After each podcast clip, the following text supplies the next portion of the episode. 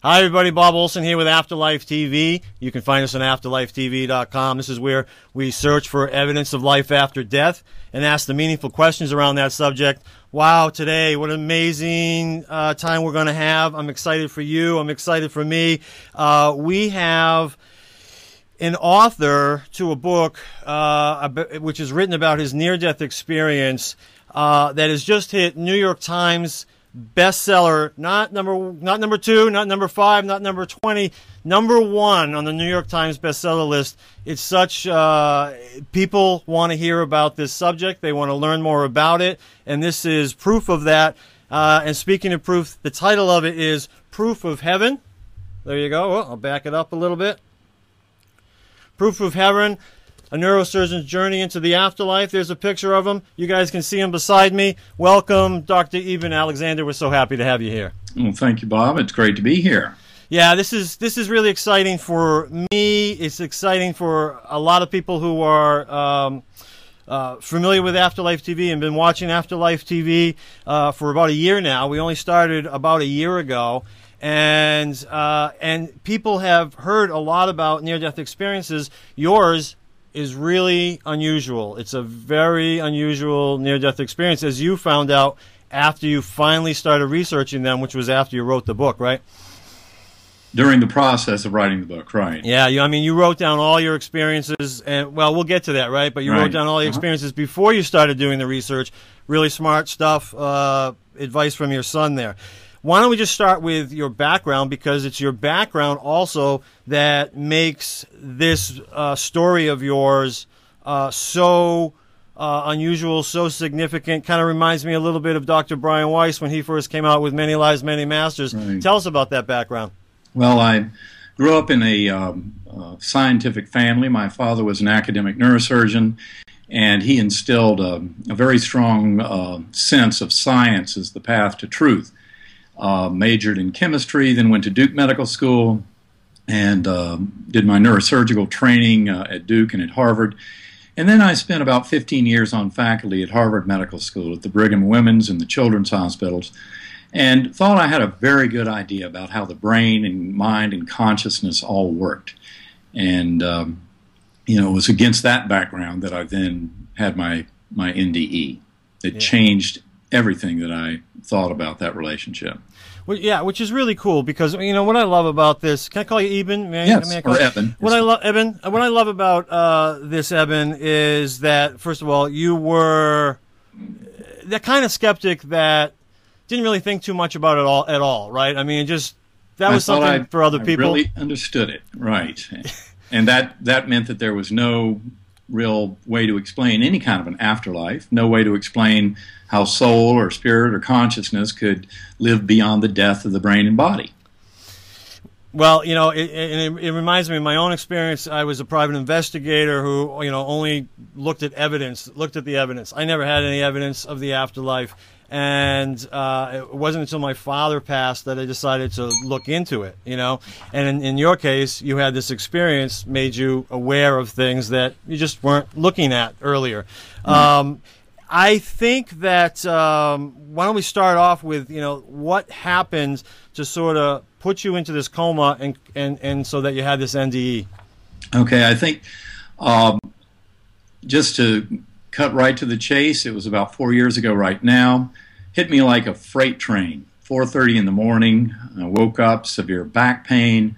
Um, and then over the next uh, three hours or so, that got much worse, severe headache, uh, and then I remember my last words uh, uh, to my wife and son don't call 911. You know, trust me, I'm a doctor. It's just muscle spasm. But I was already so far gone uh, with severe headache and slipping into coma that I, I didn't realize what was happening to me. And then I was just gone. And I was gone for a week. I had a grand mal seizure. I don't remember anything beyond that moment. Uh, my wife did call 911 and they came and packed me up and took me off to the hospital. But I was gone. I was already done for. Really cool, really interesting uh, story because now, so you're you're in a coma for a week. I'm curious, uh, and, I recognize. I'll say this ahead of time. I recognize that just because you have an, a, a near-death experience doesn't mean you know you understand everything that happened. Um, but I love to explore things that uh, I haven't run into before, and maybe uh, you probably haven't thought about before. So you're you're in a coma for a week. Any sense at all on whether this near-death experience happened in a second? Maybe the second you went into the coma, halfway through the week, throughout the whole week. I know time. The whole you got the whole time issue there. You do a really Right. good job explaining that. Any sense? Well, I, one thing I can tell you is it, it felt, the whole experience felt like it went for years. I mean, I was in there a very, very long time. And of course, I realized when I was in that realm that time flow in that realm is completely different uh, and much freer than time flow in the earthly realm. And in fact, from that outer realm, uh, we have access to any part of our space time here.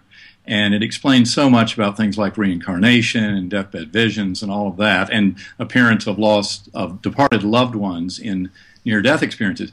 But to get to your question, um, all I know is that it happened, for the most part, deep in coma.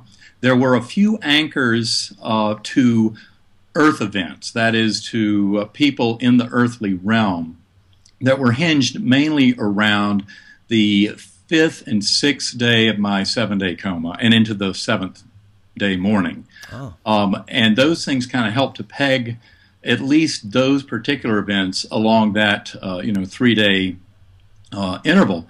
Although so much of it, as I said, seemed to um, last for centuries. I mean, it was amazing. I, I had no memory of my life before, uh, of my earthly existence. Although I was uh, I was made aware of Earth during the uh, during the the journey inside, but the meningitis was so severe it had wiped out all my kind of personal memories, um, and uh, that was very helpful. I mean, that was I think a part of what helped make my uh, journey very uh, illustrative of near-death experiences in their ultra reality um, at large. So um, that was helpful, but uh, very hard to say exactly when it all happened, but uh, most likely occurred over several days Yeah. that I was in, in this coma. Definitely, it sounds like it. Uh, a couple things, you know, it really is significant that you did not have any sense of your your human earthly personality at that time. I think Right. that's what one of the things that makes it so different. Um, your your experience over other near death experiences. I think most people do remember who they are. They even see their bodies, that sort of thing. You didn't. Right. Why do you think? Um, you say you think it really almost brought your near death experience to a new level because of that, because you weren't really aware of your earthly existence. Uh, why is that? Why would that make it better? Well, I think in a sense it. Um, what what ended up happening is because of the severe uh, meningitis, and meningitis is probably the perfect model for human death because it very specifically attacks the whole outer surface of the brain, the neocortex. That's the part that makes us human. Everything that we experience as a human being in terms of seeing things, hearing, language, understanding, our relationship with things around us, uh, relationships with people, all of our memories of life, all of our consciousness is put together in the cortex. And by wiping out my cortex, uh, that gave me um, based on my previous view of neuroscience, there should have been no way to have any kind of a rich, uh, ultra real, interactive experience, an odyssey that seemed to last for years. I mean, that should not have been able to happen at all in a brain that was like that. And in fact, I came up with nine hypotheses in the months after my coma when I was writing this up and trying to understand it. Nine hypotheses that would might have explained that ultra reality in the intense, uh, interactive, uh, and very rich uh, fabric of this uh, this prolonged journey. Um, and none of those hypotheses worked to explain that that this could have happened in my brain. The conclusion is that it was a very real experience because it really happened. Did not happen in my brain and it did not happen in the physical universe. And that's a very important thing to take away from my lesson. And even though the meningitis had provided a setting where I did not remember uh, personal details of my existence on Earth. There were tremendous lessons that I was taught deep in coma, all about the reasons for our existence on Earth and, and really the reasons for existence of the whole universe. And in a sense, I would say that my experience is the exception that proves the rule because it was not your quote typical unquote near death experience, and yet by showing that a very rich consciousness exists independent of the brain when the brain is dead. Hmm. That is the biggest part of the lesson from my journey, which supports the eternity of our consciousness and of our spirit and soul.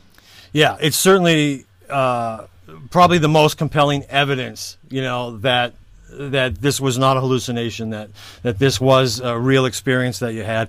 Uh, but when you say that, it's interesting because you also, you know, I know that uh, the the bacterial meningitis that you had, you don't even know how you got it, right? They have no idea how you got it. Right. It, it, was very rare. I mean, spontaneous E. coli meningitis in adults uh, is less than 1 in 10 million uh, annual incidents.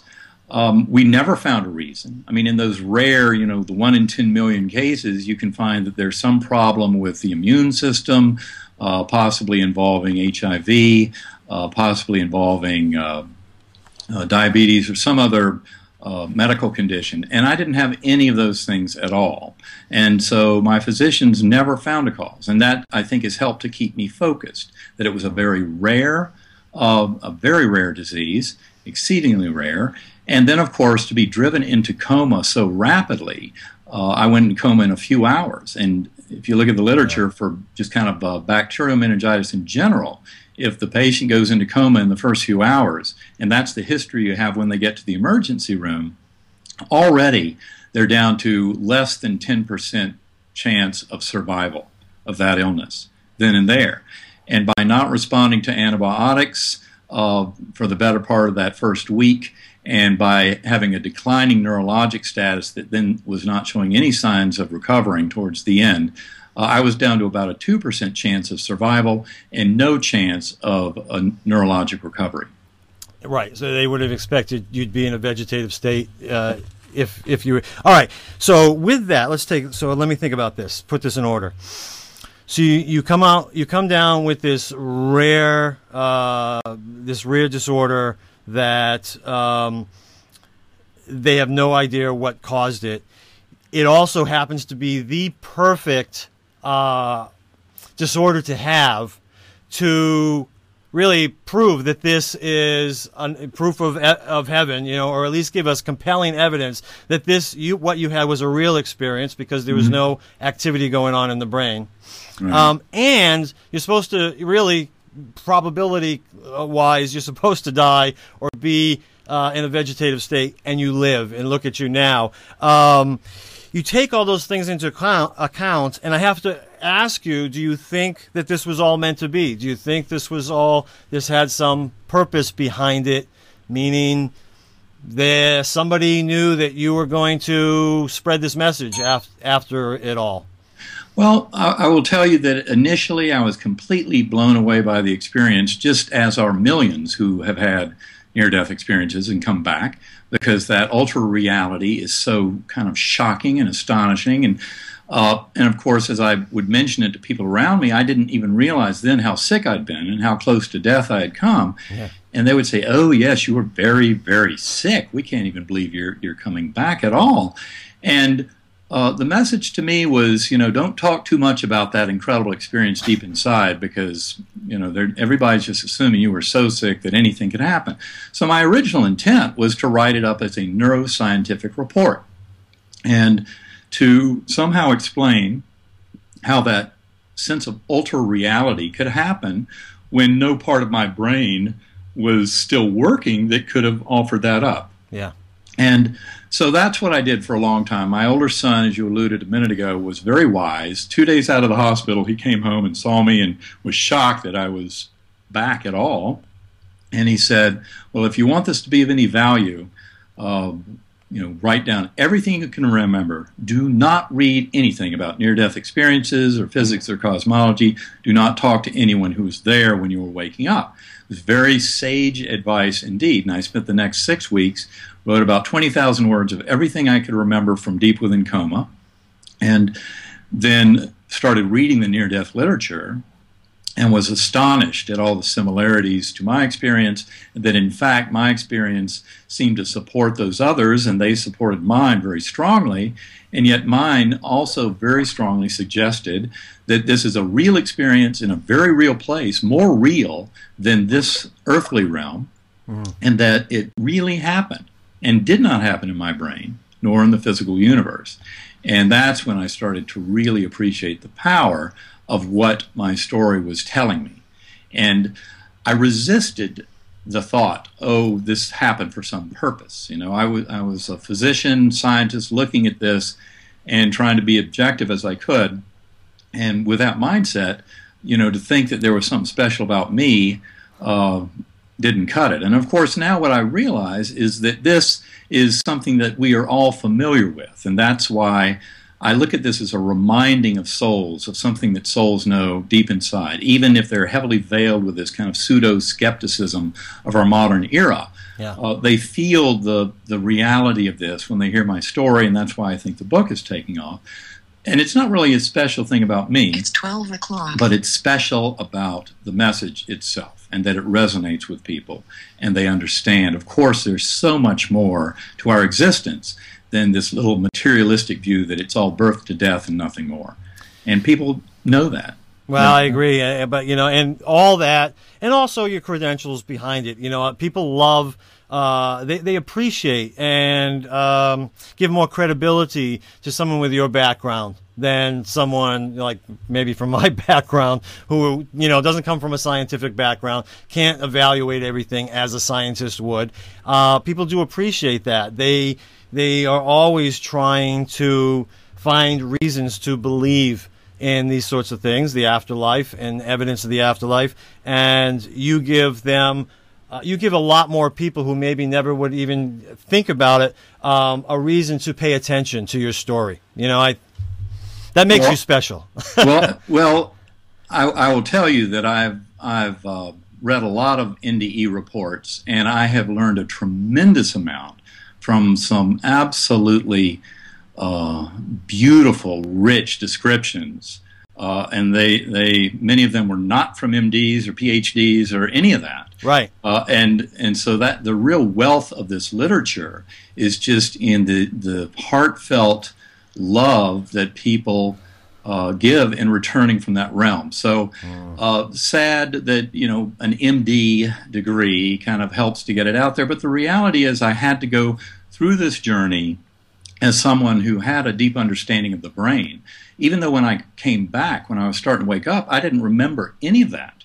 You know, I didn't even remember my family members, much wow. less my neurosurgical knowledge. But I did remember that amazing and beautiful odyssey uh, deep inside coma. And it helped me a lot after I'd written all that down to then start going into the near death experience literature and read some beautiful, incredible stories from many, many people uh, that helped me to confirm my own experience. Uh, and like I said, they were not MDs or PhDs, but they had been there. And, yeah. Well, and I agree. I think maybe you know the your audience. What's important about your message and and coming from you is just that it'll reach an audience that might not necessarily be open to it before, and now they will be. You know, I right. think that's right. It. And there's a lot of people. Obviously, everybody who's been watching Afterlife TV here, um, uh, you know, a good portion of them are just happy to listen to the near-death experiences of you know uh, people who are not scientists. So right. it's true, oh, but yeah. well, but you reach a whole new segment of society. The other thing I got to say is I watched you on TV a couple of times and you also have a great way of not allowing the skeptics to get under your skin. Uh, first of all, you speak very articulately, but you also, when they come at you with the skepticism, it's I, I, couldn't tell the difference when they were coming at you w- with remarks about believing your experience. So you're very right. even keel in that way. That's helpful, you know. Well, well, it is helpful, and I mean, I think we're all here trying to get closer to truth. You know, we're all in this together. It's not a battle.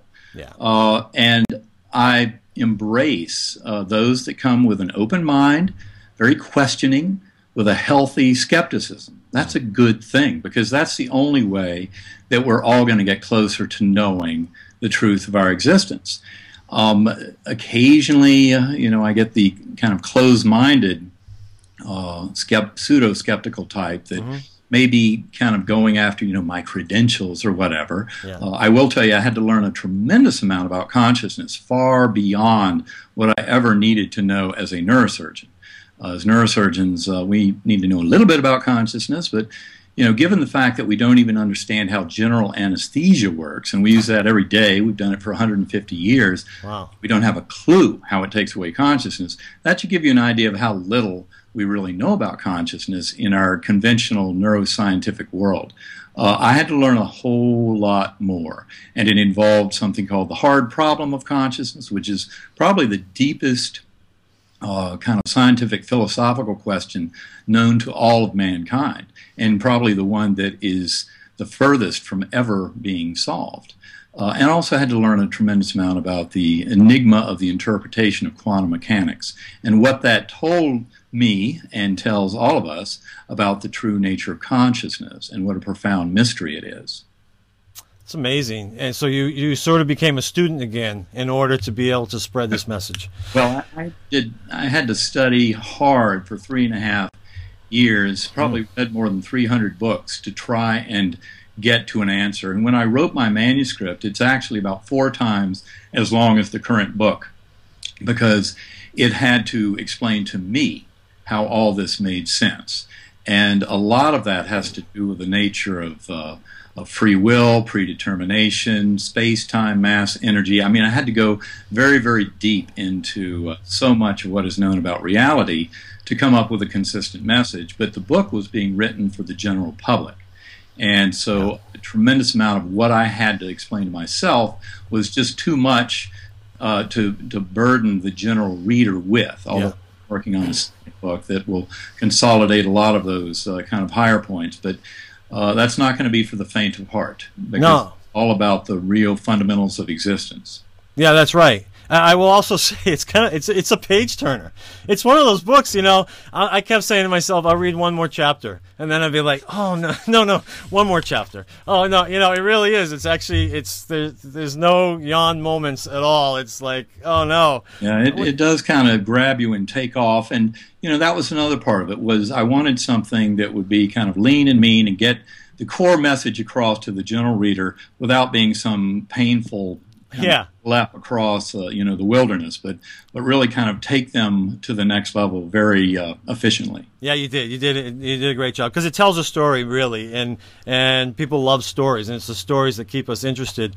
Um, yeah. All right, let's talk a little bit about it. Let's let's let's. I know. Uh, as our audience knows from watching other these interviews, you can't put things in chronological order um, uh, with any degree of accuracy, but because we're human, you have to, right? So right. I'm going to ask you put to put some chronological order in as you ha- as you did in the book because you knew that. Um, right. And let's just start sort of where did if you could pick a starting point, where did it start? You talked okay. about the realm of the earthworms eye view in the right. book.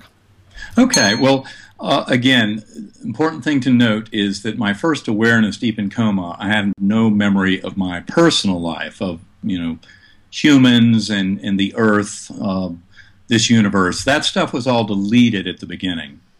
And then I was in a very monotonous, kind of foamy, completely unresponsive uh, realm that I call the earthworm's eye view and uh, was there for a very long time. And I might have a question in my mind about what, who, where, uh, and never anything of an answer at all. Just this boiling mud, occasional faces of animals, kind of grotesque, bubbling out of the mud and then going back in. Some chant or roar, pounding mechanical sound deep below. And after what seemed like an eternity in that monotonous realm, there was a spinning, filamentous white light that was coming towards me and it was beautiful with this melody, this lovely, perfect melody, uh, totally different from that monotonous pounding mechanical sound I'd been hearing for eons. And as this light spun slowly towards me, and emphasizing here, I had no body awareness at all. I was just a piece of awareness. And as this light came towards me, it opened up and it was a rip in that ugly fabric around me. And it was a portal into this lovely uh, valley, very verdant, bright, ascending up in the valley. Uh, and moving because I was a speck on a butterfly wing. And this lovely butterfly with colors beyond description that was doing a lazy uh, fly through down into the greenery, millions of other butterflies in this uh, colorful river of life. And we would swoop by and, and flowers blossoming, uh, you know, tree buds that would open up as we flew by. And a sense that below us on the ground were these, uh, what I called in my early writings, peasants, but I think they were souls, uh, dancing, lots of joy and merriment, uh, children playing, dogs jumping, and these beautiful waterfalls and pools up above these arcs of luminescent beings swooping uh, with lovely anthems, chants, hymns coming down crescendo after crescendo. And I ended up calling them angels in my, my writing. And just a beautiful world, although it had earthly trappings. It had these plants and flowers and butterflies and the peasants dancing in their vividly colored outfits, but earthly trappings. So uh, clearly, I, ca- I call that the gateway, uh, not to be confused with the true heaven, which was in the core, because on this butterfly wing beside me was a was a lovely, lovely girl dressed in the same kind of kind of peasant clothing as the people below us, and she had the most beautiful smile as she looked at me with her sparkling blue eyes. And I didn't have any language or words at the time, but her thoughts went straight into my mind. You are loved, you are cherished deeply forever. There's nothing you can do wrong in that realm, not in the earthly realm. Nothing you can do wrong, and that you have nothing to fear. And it was the most comforting thing I can I can. I mean, the words do not do justice to feeling that unconditional power, powerful, eternal uh, love that she was projecting. And then there was this warm breeze, like a perfect summer breeze that blew through. And that was my first awareness of the divine, of the all powerful, all knowing, and infinitely loving in an unconditional fashion creator that was behind every bit of it. Mm-hmm. And from that awareness, all of that collapsed. Everything collapsed. The universe collapsed. Higher dimensional space and time, everything collapsed down. And I entered uh, that third realm, which I call the core. And that was infinite in size, infinite blackness, no boundaries. I mean, imagine the, the all of higher dimensional space time, all of eternity there before me, and yet sensing the boundaries of infinity, there were no boundaries. And this the sound of the Om, which is what I call that divine being, that all powerful creator, when I was writing this up because any of our words at all, earthly words like God, things like that, were so limiting and, and kind of diminished the power and awe of that presence. And so my reference to that deity, uh, which I think most people would say, yes, that sounds like God. Um, my reference to that uh, in those uh, first writings for the first few months uh, I, I use the, the word Om because Om was actually the sound I heard that was, uh, in essence, it was the resonance of that divine, all loving being throughout higher dimensional space and all of eternity. Uh, and of course, when I say resonance, people with any kind of physics background are thinking, well, this implies that there's some boundaries and there's a kind of a bouncing of waves and energy. But in all of eternity, that was exactly what that sounded like when it was kind of the integration of all of everything over all of time. That was that being, was that Om. No gender to that Om at all. And like I said, any descriptive words uh, in our earthly realm fall woefully short of describing the power and awe of that being. And of course, that realization also showed me why our science, our uh, our current level of science, and even the potential for any of our scientific understanding in the material physicalist world uh, will never, ever be able to weigh in pro or con to the existence of that deity because that deity is so far beyond our wildest imagination and dreams as human beings stuck in human brain and body. And what I found was that I would I would then, I, when I entered that core, I was with this brilliant orb of light, brighter than a million suns, and that infinite darkness, but the infinite blackness uh, contained every bit of that uh, overpowering love, unconditional love. And it was uh, totally outside of this universe. Uh, and when I say me, believe me, this was consciousness of all eternity and of all consciousness throughout the multiverse. This is not Eben Alexander's uh, little conscious mind wandering on this journey, but it was all of us. And this is something that I think resonates with people with souls because our souls do remember this. They know this deeply. And I'm just reminding souls of something they already know, trying to uncover uh, that, that knowing that's within each and every one of us by being conscious. And that's another uh, blessing from my journey is you don't have to almost die to get this. In fact, just by being conscious, uh, using centering prayer, deep meditation, uh, these are ways that each and every one of us can get in touch with that absolute connection of that divine within each one of us uh, that is there to give us that that knowing of love and of our connectedness to each other and to all that exists by quieting that you know little voice of kind of fear and anxiety in our head and uh, and going deep into our own consciousness and we can all get in touch with exactly what I encountered in the core.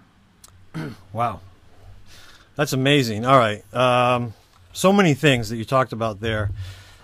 I'll back up a little bit. Um, all right, let's just go to the butterfly because you know I saw you on TV a couple times. You talked about floating on the butterfly wing, and and I thought, oh, the skeptics are gonna love that. Um, because it sounds very woo woo. And what I'm wondering though is because I've recognized that, you know, when people have near death experiences, you know, or my understanding is when we go to the spirit world, um, we're able to have whatever experience we want up there. Okay, we can whatever we can imagine, we can have.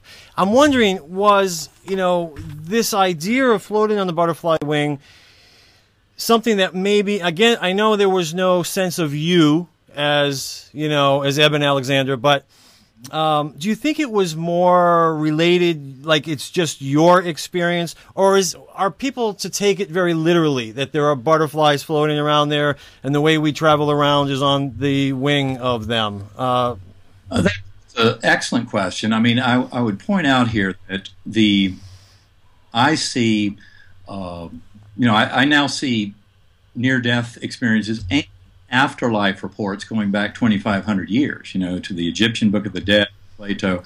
Uh, I see the similarities uh, far more than I focus on the differences because I see an underlying reality of an afterlife realm that's very real. It's more real and more fundamental than this earth-like reality that we live in. And I think that's very, very important. Uh, it's also important to realize I now see consciousness. I, I know from my experience, it proved to me that our spirit, our soul, is eternal. That consciousness, uh, we are conscious in spite of our brain. And that's a very important concept. The brain is more of a reducing valve, uh, a, filter or a veil. Uh, and it's there for a purpose um, that we are not always privy to that uh, spiritual realm. Uh, part of the problem, of course, is we would be inundated because our higher soul uh, not limited down here in on this side of the veil in the brain and body and in our in our little kind of earth-like existence. Uh, that higher soul is not stuck in space and time at all and is actually aware of a much richer reality that extends through all eternity. And we really need to dumb that down to a trickle to have the stuff that's necessary for surviving in the here and now as a mammal you know, kind of going along with Darwinian selection on, on this earth. I mean, it we can't know all of that when we're down here in the down and dirty physical realm. But there are ways that we can get back to it, get in touch with it, to peer behind that veil.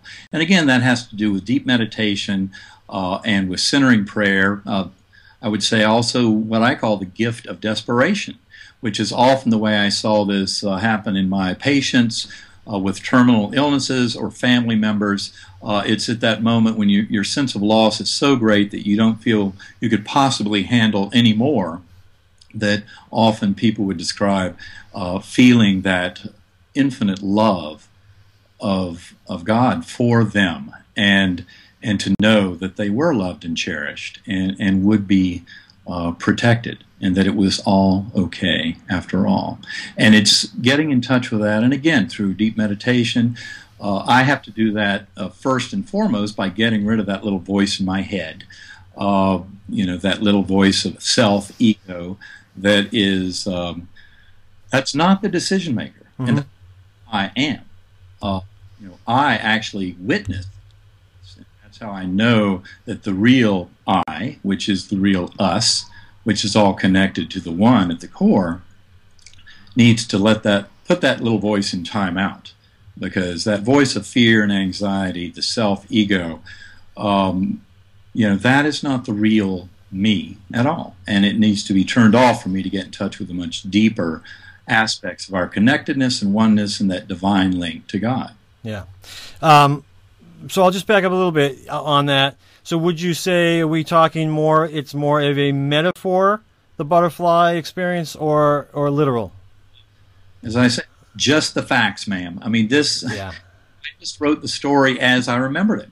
I wasn't editing it. I wasn't trying to write it for anybody to please anybody. I wasn't thinking about you know literary metaphors. This is what I remembered. And of course, you're right. There, there are the skeptics out there. Oh, this is ridiculous. Butterfly wing, beautiful girl. Yeah, um, well, guess what?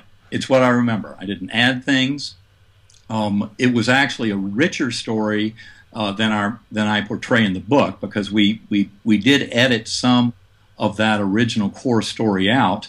Uh, parts of it that are very uh, illuminating about uh, overall journey. Uh, those are pieces that I often discuss in my presentations, so you can often hear that in presentations, and of course, a lot of that will also be featured uh, in my second book kind of a real fleshing out of the lessons that I learned in the core um, and what it all means. I mean, I go into in the book the, the whole notion of love, of that unconditional and infinite love of the Creator uh, for each and every one of us, how that is the, the actual fabric of makeup of the higher dimensional aspects of this realm. And that evil is here as, as, a trace impurity. It's all about our manifesting the love of that creator, showing compassion and love for our fellow souls, even when we're down here in this uh, kind of dumbed down uh, earth, um, uh, earthly realm. Uh, you know, that, that is the, the reason for, the, for our existence, is to manifest that love even in this imperfect world. And uh, you know, so none of this is metaphorical. I will say, yeah. uh, I was reassured when uh, I started reading some of Elisabeth Kubler-Ross's works and found that when she had toured some of the uh, concentration camps and right after the end of World War II, she was ab- stricken with the fact that often uh, uh, children who were being led into uh, into gas chambers were carving butterflies in the wood. And she puzzled over this for decades, uh, and then finally came to see how butterflies were very often uh, seen in that afterlife realm, and hmm. also stories of the giant tornado and, and how the children reported butterfly angels that, that saved them, and some amazing stories. Um, but it's it's not a metaphor. This is what I remembered, and I'm just reporting it. Yeah. And I love that because you could have, you could have. I'm sure you foresaw, you know, what some people would think of that, and you could have, you could have opted to not tell that part of the story. But you, we can see how important it was that you did. To me, it was it was not my place to be editing. Yeah. Strongly because I thought something would be unpopular, uh, and likewise, I wasn't going to add things in that weren't there. Yeah. I think a lot of uh, people uh, say in, in the fundamentalist Christian realm would prefer that I had seen Jesus. Well, I'm sorry, I didn't Jesus, so I didn't put him in there, but I, I did see a loving God that uh, was every bit the one that uh, that that that Jesus knew and, and, talked about, and that infinitely loving God uh, is exactly who we saw and came to know very deeply, hmm. and also came to realize that we all know that God very deeply, and we can get in touch with that deep in our own consciousness. You know, you talked a little bit about the evil. One of the things I thought was important that you, you, mentioned in the book was that evil made free will possible. I mean, you touched upon that just a moment ago, but I loved the idea that that that the evil in our on our planet, for instance, in our physical existence, is what makes our human free will possible. Anything to expand on that? Really, just that um, I must say, when you know, when I came back from this and realized and had felt the power of that uh, omnipotent and all-loving God, it was hard to reconcile that with some of the evil and injustice that is allowed in our world. Mm. Especially, I wrestled with uh, the suffering of innocent in our world, of children, right. animals and it was I really had to struggle um, and and learn a lot. You know, knowing what I knew from my near-death experience and going into meditation a lot to keep uncovering uh, some of the beautiful lessons there. Uh, to come to some kind of reconciliation about that. But it, it had to do very much with knowing that the love, that unconditional love, uh, is so far beyond our imagination. I mean, that God loves each and every one of us far more than we love ourselves. And it explains so much about why belief was so encouraged by Jesus and by other teachers, because belief is what sets us free. To open ourselves to believe the possibility of it, then we can just go into our own consciousness and start to feel the power of that belief and to know that it actually manifests as reality in our lives and that that is because it's very real. It's it's fundamentally real. But we're supposed to live in a realm on this side of the veil where we don't know. It's not as clear as say the moon rising in the sky every night. If if the spiritual realm and the reality of God in heaven were as real as the moon rising every night, um, we would not be able to treat this existence uh, appropriately for our progress in, in the higher realm. We would not have the proper respect for this. And so there has to be that element of faith and belief. And that's why science will never prove, pro or con, the existence of that realm. Uh, also, that God is so far beyond our wildest dreams, imaginations as human beings, uh, that to even think that we could come close to proving yes or no is uh, is hubris of the highest order. Well, I know a lot of our audience right now is probably wondering um, when we're talking about these things, any any sense that there was such a thing as hell um, and you might follow it up. You talked about the light and the darkness. I, I realize it's a different subject, but when you talk about the light and the darkness, what I've heard about other people say about near-death experiences is that the, darkness, there was light within the darkness. Um, that the darkness was a very friendly, you know, velvety, you know, multi-dimensional, um, multi-sensory experience. Uh, so but I, I know that a lot of people are wondering. We're talking about the evil here in the physical world. Any sense that there was any um, sense of hell, and is that related at all to what you said about there being darkness? Well, in fact, um, in terms of the evil, uh, in terms of the badness, for those who hand out mayhem and pain and agony to others, uh, they end up reaping what they sow because in the life review, when they leave this body and go through their life review, they end up living that pain and agony that they dished out uh, in every single instance as the recipient. And it's much worse in that pure spiritual realm to feel the agony of that pain that they've caused others. So, in that sense, you could say there is a hell. There's not, in my view, there is not the eternal damnation uh, that is pictured in uh, kind of classic, um, you know, Christianity. Uh, and the reason for that is this God is so perfect and so loving and so all powerful that there's no way that part of that creation will be an eternal damnation.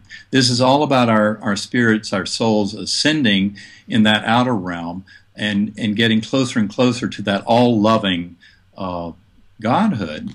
And it has to do with our learning lessons in this life. And that's why I look at hardship, difficulty, challenges. And as a healer, I look at disease and illness mm.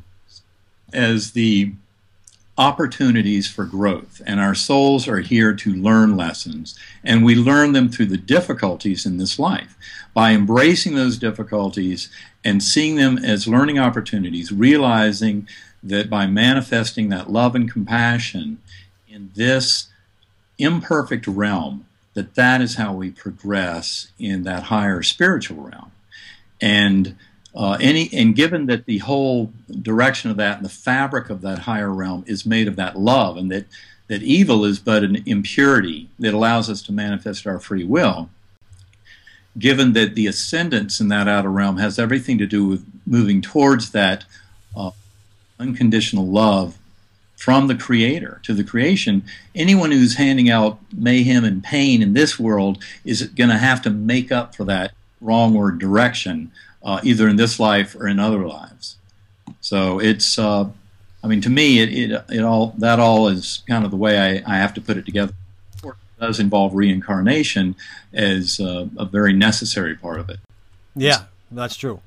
Um, uh, the way it's written up in the book, there isn't there's sort of an end to this experience where you leave the core, uh, you move away from the core and go back to that sort of muddy existence. But it's different than the first time you experienced it. Tell us about that. Yeah, it's uh, it was it was kind of shocking when I remembered all this and I was trying to make sense of it because I would be in the core where I was told, "We will teach you many things, but you will be going back." And this was taught by this divine, dazzling darkness of love of that of that God beyond our wildest imagination, and this brilliant orb of light. Uh, and they were teaching many things, but I didn't know back back where. And I would then end up without any kind of pathway or, or foreshadowing. I just would be back in the earthworm eye view. And it was very shocking the first time I couldn't understand any of this, and I still had no language, and I was trying to put this together. But by remembering, and the first time it took a, a very long time, but by remembering that melody, the notes of the melody, they were crucial at bringing back that spinning white light, the beautiful filamentous light that came spinning up out of the muck and opened as a portal into this gorgeous gateway. On the butterfly wing, beautiful girl beside me every time I went back in there, and several times this happened where I would fall into the earthworm eye view, and then I had to remember the notes of the melody, spin that up, and I'd be back on the butterfly wing in the gateway with the beautiful girl, always that same lovely face, comforting thoughts of pure, unconditional love that I would be taken care of and cherished. And then outside of this universe, outside of all of eternity, to be taught more lessons by the orb of light and by that beautiful, loving presence. And it did happen several times. We're always saying, You will be going back. You're not here to stay. And one day that was true, where that spinning, trying to remember the notes didn't bring that spinning melody. And in fact, I was headed back down to the earthly realm. I didn't know or remember it at the time. And it was then that I became aware of the, of the power of prayer because I sensed these arcs of beings, everyone kneeling, many cloaked, holding candles, and there was this murmuring coming up from them, and there were thousands of them going off into the darkness, uh, some with candles, and that murmuring and that energy was billowing these uh, beautiful, brilliant clouds that were kind of bubbling me up and bringing me back up to this realm. And when I was writing it all up a few weeks later, uh, the word I used was they were praying for me because that's exactly what they were doing. Uh, that word was not in my mind at the time. Yeah. In a sense, it was very comforting because when I had found that the, the melody no longer worked to take me into that beautiful realm, uh, I was very sad. I mean, sad beyond description that the gates of heaven were closed. And that is when I had this this beautiful vision of those praying for me and how they were on earth. Um, this was not from any earthly scene, but you know that was the origin of that scene of thousands of people kneeling and, and murmuring and the energy coming from it. And that's what I often tell uh, healthcare workers and families of, of very sick patients um, in talking about this is never ever think that the, the soul of that loved one is not present and and that the prayers get in and and I don't try and tell people that I came back because of prayer. I mean, there was a lot of prayer in my case, but I've known many similar cases as a neurosurgeon where wonderful families, uh, patients with terminal diseases, lots of prayer, uh, and yet that patient did not come back to us physically. And it wasn't for any lack of prayer or belief. Uh, but the important thing is the prayers do get in. And I don't care if the patient has already been pronounced uh, you know, dead in our medical terms. Know that that soul is present and aware, and how you treat that and how you think about that uh, is very important. And so, prayer does have tremendous power, and it's very comforting to that soul that is being prayed for. That's really that's really important to hear. Um, a great reminder. Is there is there a wrong way to pray? Is there a right way to pray? I think just uh, by believing and by knowing that there's a divine plan, you know, thy will, not mine, be done. Mm-hmm. I used, I mean, for those eight years before my coma, I'd given up on God, given up on prayer.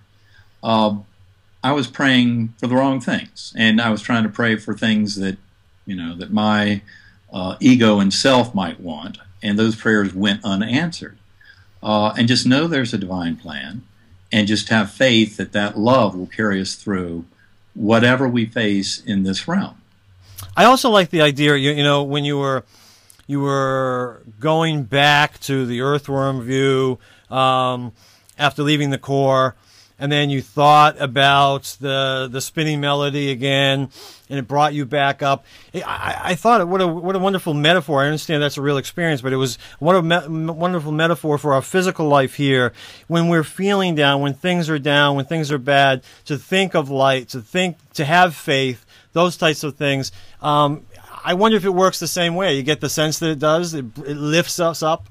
Very much, and uh, my my youngest sister Phyllis often uh, tells me that when I first was waking up on that seventh morning, and the doctors were shocked, you know, he can't be coming back, and ended up pulling the breathing tube out. I've been on a ventilator all week, um, and she came up within you know minutes of my coming out of all this, and uh, she said I looked like a little Buddha sitting there on the bed, and I would look around at each one of the people, you know, doctors, nurses, family, totally shocked that I was back.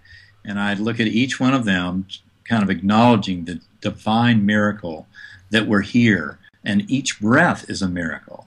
And I would say, all is well. Wow. Yeah, that's amazing. Well. And we are loved, cherished, and cared for. And by believing it and then feeling it deep in our own consciousness, feeling that divine connection, quieting that voice, the voice of fear and anxiety, the little voice in our head that's just a spectator, um, and getting in touch with that divine connection that we all share. And that's why it's all about loving each other, but because by loving each other, we're loving ourselves and acknowledging that divine link that we all share at the deepest level. Mm, that's beautiful. That's beautiful. Um, let's talk a little bit. So the woman that you met, the girl that you met uh, on the butterfly wing, more of like an angel or guide to you. Um, the being, the first being that you saw, uh, I I think one again, very compelling evidence that your experience was real um, and not imagined is her identity. Do you mind sharing with us us that? I, I want to put out a spoiler alert. Okay. okay. Because anybody, I my preference is people read my book and and feel what I felt. And that's what I try to present in the book, the way it's all laid out. Uh, so, for those of you who really want to get the power of it and haven't read the book, uh, you know, spoiler alert right now, uh, it turns out that uh, I was adopted. I was put up for adoption when I was two weeks old, adopted age four months. And for a lot of my life, I looked for my birth mother through the North Carolina Children's Home. North Carolina had pretty strict laws. Um, never found that there was any interest on her part in finding me. And I adjusted to that. That's fine. I mean, she was going on with her life, and they left me to go on with my life, and that was I was okay with that. And then my son was doing a a research uh, project in school, sixth grade, uh, in the year 2000, when uh, he wanted to find out more about our family heritage, and he wouldn't let it go when I told him about my adoptive family heritage. He wanted to know about our biological family. So I thought I'd humor him. I wrote a letter to the North Carolina Children's Home, and I actually got a response back. Well, yes, we did find something out, and I detail all that in my my book. It was a shocking two minutes in my life back in February 2000. Uh, finding out that in fact my birth parents got married, which was a big shock based on all the information I had, that they had three children, that my youngest sister had passed over in 1998 and that they were still grieving and it was not a good time to come back in their lives. And that sent me in a tailspin. That was, in fact, why I lost all faith in a loving personal God, lost all faith in prayer in 2000. And that was lost for eight years until my coma. And now, of course, that's all been uh, healed forever. I will never, ever doubt the eternity of our souls and that all loving God. But it turns out that as I was trying to understand the depth of my experience, and it was clearly a very powerful transcendental experience, and yet as I read more and more about near death experiences, I was mystified. Why wasn't my father there? My adoptive father had passed over four years before, um, before my coma. And if I had scripted this, he would have been there front and center, but he was nowhere to be seen. And who was this mysterious girl? I could remember her face so perfectly. I knew I'd never met her in my whole life. So why was she there?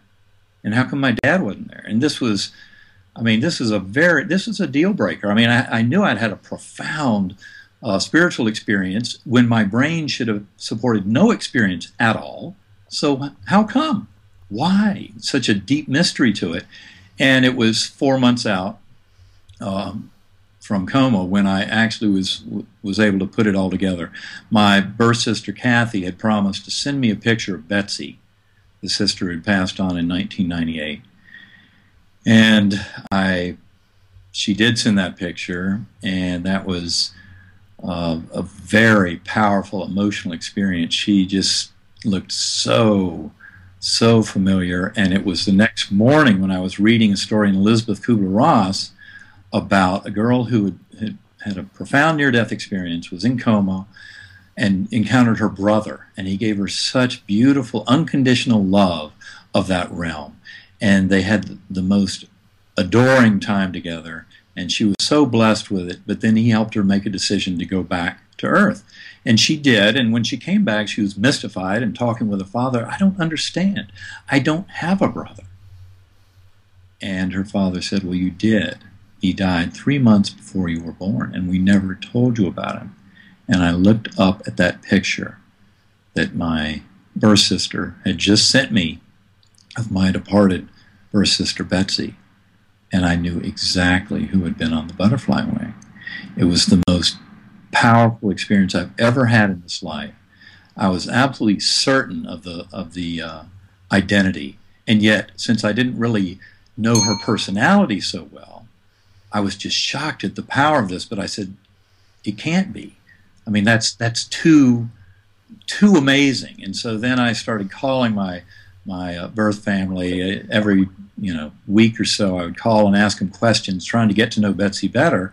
And as they told me more and more about how uh, she had been this all-loving soul who would bring in stray cats and dogs and and and you know give them a home and feed them and she worked in a rape crisis center and just took care of people that needed caring. And uh, she was such a loving soul, often described as an angel. And it just became absolutely clear to me, of course, that's who it was. And the visual memory was perfect. And it's because that's who it was. Hmm. Okay, there's chills right there. So, you know, and the reason I brought it up, you know, I know it's a spoiler alert, but I know that a lot of the news stations have asked you in their five minute interviews that are all edited up. And I had two people come to me and say, could you ask them, you know, because they hadn't read the book yet, can you ask them because I'm so confused by that? And, you know, so, anyways, this is nice because you had the time to be able to really explain it in depth. What a beautiful story! What a beautiful ending to the book. Really beautiful ending to this. Um, you know, to this interview that we have here, all I can say is I just I hope people will go out and buy the book. I know they will. Uh, everybody else in, in the country, uh, if not the world, is doing it. Uh, even with knowing that, I mean, I kind of suspected all the way through uh, anyways, but even without knowing that, it's a page turner. You never know what's going to happen. It's amazing all the way through.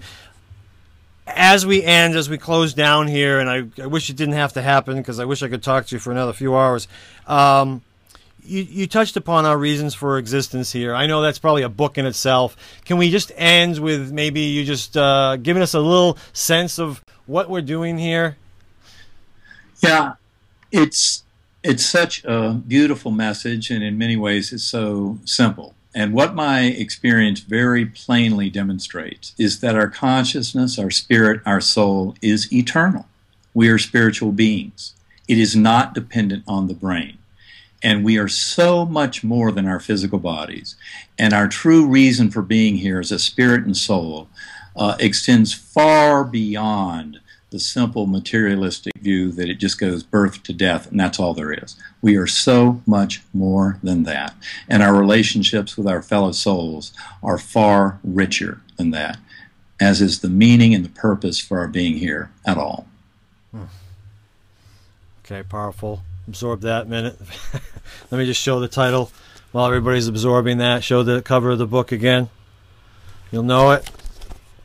He's on the back there. Proof of Heaven, uh, Neurosurgeon's Journey into the Afterlife. There'll be a link below this video where people can uh, can get it on Amazon, can order it on Amazon.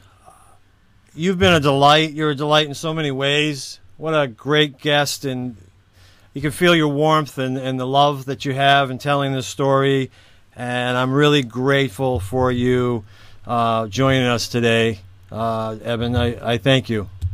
And I also wanted to ask people to visit Eternea, E T E R N E A dot org, uh, which is a site that we've started to educate people about all manner of spiritually transformative experiences, just near death experiences. But and people can report their own experiences there, plus educational uh, to help people understand consciousness, physics of consciousness, and how our spiritual existence is primary and science and spirituality can come together. That's a huge part of my message and my mission. What is that website again? Eternea.org. E T E R N E A dot org. okay. And your personal website is what? Is lifebeyonddeath.net. Okay. All right. Uh, those links will be below the video as well. And, uh, and I'm sure everybody's going to want to visit those and, and learn more. So, anyways, maybe we'll get to talk to you again in the future. I know you're going to have another book coming out, um, or maybe you just want to tell us more of the story. But either way, thanks. Thanks a lot. Thank you, Bob. I appreciate it. All right. Bye now.